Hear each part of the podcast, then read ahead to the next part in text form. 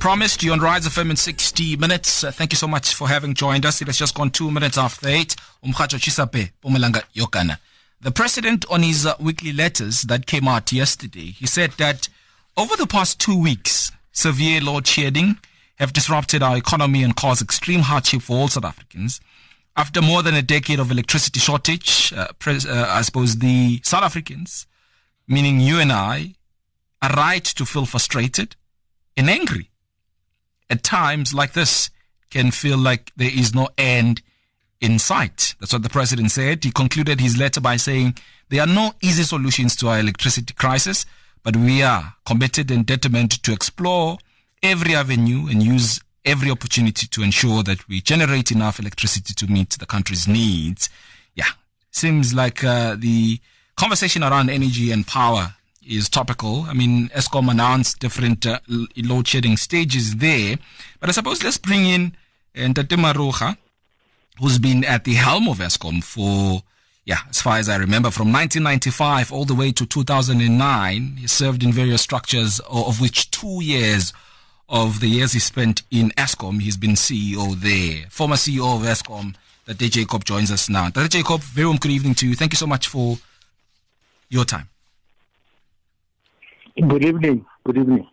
You know, having been with Eskom, especially for those two years at the helm, there's been varying reports of when exactly did the concept of load shedding start. I mean, was it really 2008?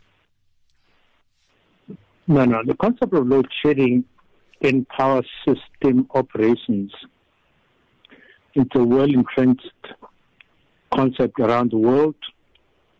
And in Eskom, um, it's also a well entrenched concept um, in the history of Eskom. There's, there have been many durations of, of uh, power system problems where you need load shedding or you need other measures. So, but it's not. it, it is not a concept formed in 2008. No. Mm, mm, mm.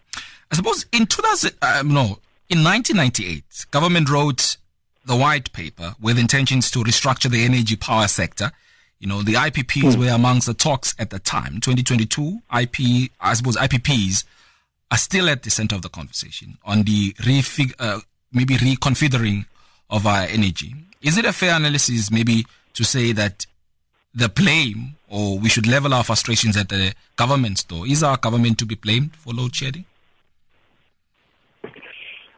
Well, it's a complex problem, um, but I suppose the fact that um, Eskom is a state-owned enterprise,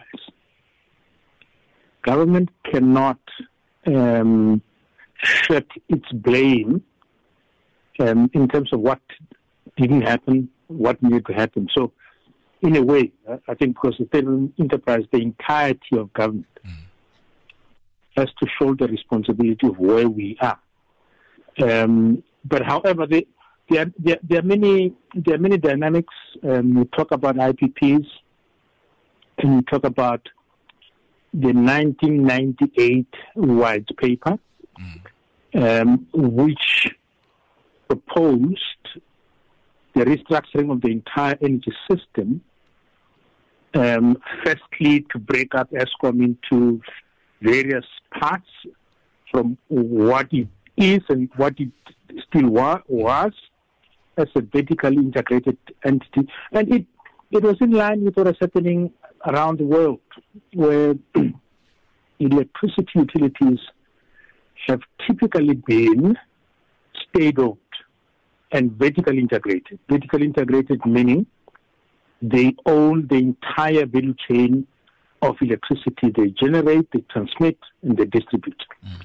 Mm. Um, but so so so the the, the, the, the classical model was to break it up into generation, uh, transmission, and distribution. So each part um, had to be separated because it has different business dynamics. Mm-hmm.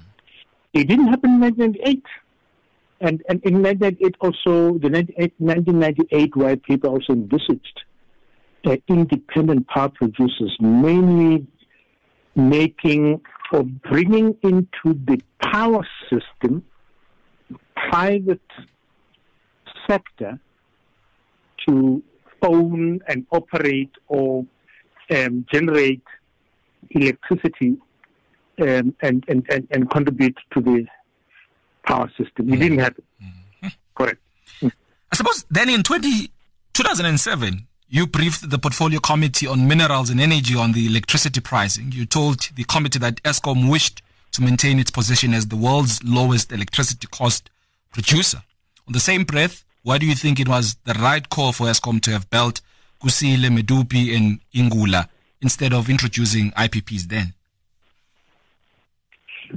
Well, the, the 1998 white paper envisages that um, Eskom should not build the next capacity.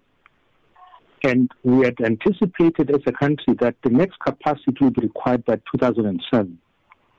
And the government's wish was that IPPs, meaning private capital, private expertise, should be procured to produce the next capacity.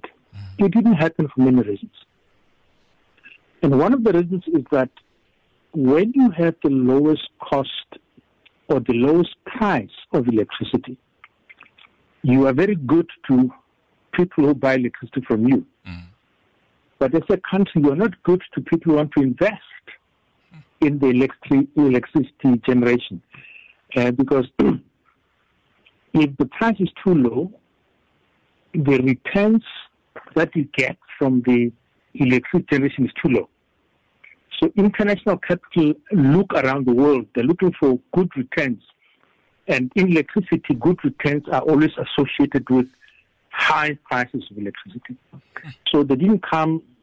That's one of the reasons. The other reason, of course, is you needed, you know, for a significant capital to be invested in a country with regulatory and policy certainty, and we're not still not too sure how to bring IPPs in. So they didn't come. So in the end, the government says, look, we can see that the generation capacity is going to be short. So you, Eskom, because we can't get IPPs, mm. go ahead and start planning and actually invest in the building of new capacity. That's that's what happened with uh, Medupi, mm. uh, Kusile, and Ingula. Mm. It was an instruction by government based on the fact that the intended um, objective of getting IPPs was not coming. Mm. So for energy security, they then instructed Eskom to go ahead and build new capacity. Yeah, you're on the provincial conversation leaders. It's Rise FM, and you're on Rise FM in 60 minutes. My guest this evening is former Eskom CEO, the Jacob uh, Moraga, uh, Maroga. Uh, speaking to us here on Rise FM in 60 minutes around the status of Eskom and how it can be salvaged. Dr. Jacob, does the development of society equate to the higher demand for energy? And is the demand of energy higher now? And does Eskom has the capacity to carry the country? Yes, but the, the, the facts are the following: is that the capacity or the demand for electricity has reduced for, for various reasons. Um, in 2009, the, so the, the energy demand in 2009 when I left Eskom was higher than it is now. Okay. But the generation capacity has grown. Mm. We uh, in 2009 we just under uh, uh, uh 40,000 megawatts. Today, Eskom has got about around 46,000 megawatts. And additional to that is the IPPs. We have in the region of about 6,000 megawatts of IPPs additional to the 46,000 megawatts of Eskom. So there's more capacity and there's less demand. So what is the problem? The problem is the performance of the Eskom fleet has degenerated, worsened, and um, the current problem is a direct correlation to the poor performance of Eskom generation. That's why we're having um, a load shedding. So, so it's the poor performance, deteriorating performance of the current Eskom fleet. You know, as a public, we are often led to believe that renewable energy is going to maybe try to put an end to load shedding. I mean, when we draw lessons from developed economies, are they also phasing out coal? Look, there are immediate lessons to be learned. Um, firstly, let's talk about renewable. Renewable energy. So, so, so, what is the intent of renewable energy? We now know with fossil fuels, particularly coal, they have an impact on climate change, and that's an undisputable, undisputable fact. Mm. Um, as humanity, we have emitted a lot of um, CO2 into the atmosphere, and that is causing the rise of temperatures, which we call climate change. And as, a, as humanity, we need to reduce our emissions so that we don't have a climate change catastrophe. And therefore, we need to look at energy sources that are non-emitting and renewable energy, solar, wind, uh, hydro, and in some cases, I think nuclear is going to feature as, as a renewable uh, source because it's non-emitting, so that we, we don't continue to um, increase the climate change prices. However, there are technical and engineering challenges. So some of the advanced countries in the world, like Germany, have been leading the, the, the charge in um, investing in more renewables, solar, wind, and other technologies so that we minimize on their fossil fuels.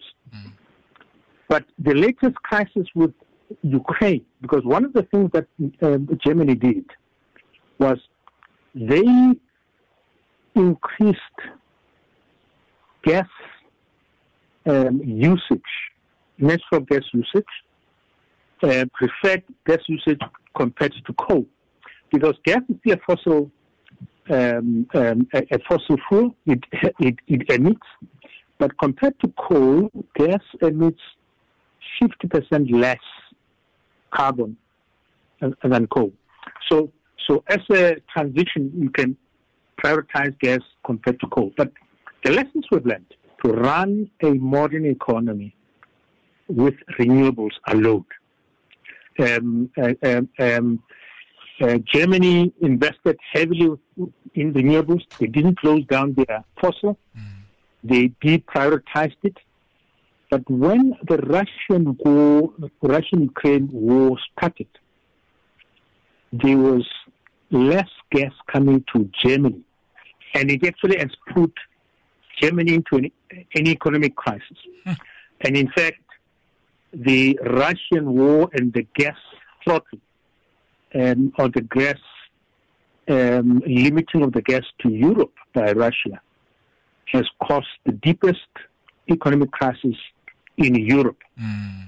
And uh, so we're beginning to, to learn that um, we don't have a solution to run a modern economy with renewables alone. Sure. And that's a lesson, immediate lesson that we really need to, to learn. And for South Africa, the notion that we can switch off coal in preference of renewable, mm. we now know is not feasible. Uh, both technical and commercially. Yeah, definitely. I suppose that particular um, um, submission you make there, in Maroga, is that there are definitely disadvantages to even renewable energy as far as we can praise it for the positives of you know emission reduction but i mean there's definitely are um, disadvantages into just shifting completely to renewable energies. I suppose let's also maybe touch on this one. I mean, uh, Minister Gordhan said that the lack of engineering and technical skills and experience in Eskom remained a significant challenge. How much of a challenge is that actually is, particularly the lack of engineering or lack of skilled individuals in the power utility? Well, I, I can't say I'm as intimately familiar with with that. Yeah. Uh, but I mean, clearly, running a a sophisticated uh, power system like Eskom requires highly skilled engineering, technical skills to run it efficiently. It may well be, you know, that, that there's been you know, skill, you know, um, exodus in in in Eskom, but I'm still convinced mm. that still enough critical skills to run Eskom. Um, having been there for 15 years, um, I have met uh, many highly skilled people who are still in Eskom. So I, I don't think it's a crisis, um, and I don't think it's the, the only cause of what we what we have now. Mm. The, one of the reasons, you know, about where we are is that there has been a a narrative that we can easily um, abandon our coal system and go to renewable. So, so Germany is teaching us that you need both. You need your baseload coal-based mm. generation capacity, but you, you need to complement it with renewables. And to an extent that the sun shines, the wind blows, you prioritize those sources so that you can limit on the on your on your emissions. Yeah. But you don't have to switch off the the, the fossil or coal based. Um, system. Yeah. You, in fact, in fact, Germany demonstrated that actually what they did, Germany, is, is that they almost doubled their existing capacity with renewables, mm. um, and uh, and that's how they were balancing out. Yeah. Um, so, so, so, so that seems to be the lesson. And as we go further with our agenda of climate change, those are the kind of lessons and dynamics we need to learn. Yeah. But, uh, Jacob, maybe let's wrap up with this one. I mean, I've seen that uh, on your social platform, you you say that you don't uh, subscribe to the notion that um, the 100 megawatt solar um, power and uh, 5,000 megawatt of battery storage, um, well, basically you hold a view that it is a engineering fiction. Why is that? No. You see, there is a position held by people that to solve load shedding, we must procure 100, I think it's 10,000 megawatts of 10,000 megawatts of renewable, meaning solar yes. and wind. Yes and we must procure 5,000 megawatts of battery storage. Now, firstly, as I've indicated, you cannot solve. You see, you see, at the moment, the current crisis is because there is consistently 15,000 megawatts in Eskom that is not operational because it's it, you know it, it's down or, or, or, for various reasons, mm. and and and uh, that constitutes about 40% of Eskom's current capacity. Um, we need to focus on that because 40, uh, uh, 40% uh, um, equating to 15,000 is just too much. Yeah. Dr. Jacob, um, uh, yeah. unfortunately, you and I have run out of time, but I want to thank you, you know, for agreeing to chat to us. I mean, we are really a fan of you know some of your thought process that you disseminate on social platforms, particularly having being at the helm of Eskom. It gives us a different view of what really the problem is, and we really want to applaud you and encourage you not to stop, you know, feeding the beast that is us, the nation of South Africa. Really want to thank you. No, thank you very much. Thank you. That was the, the former Eskom CEO, that Jacob Maroga, talking to us here on Rise in 60 Minutes about the state of affairs as far as the power utility is concerned. He says that German is an example, case in point. We should learn from German that we can't automatically phase out coal completely because we need it to sustain the economy. Take a listen at this, what the president canvassing for the votes in 2021 said he was speaking on his capacity as the ANC president. ugesi akirilela ka motlakase ikhala ngogesi manje aselona fela. Yaanong o mongwe ngwetse mo plakading o re no electricity no vote. O no electricity no vote.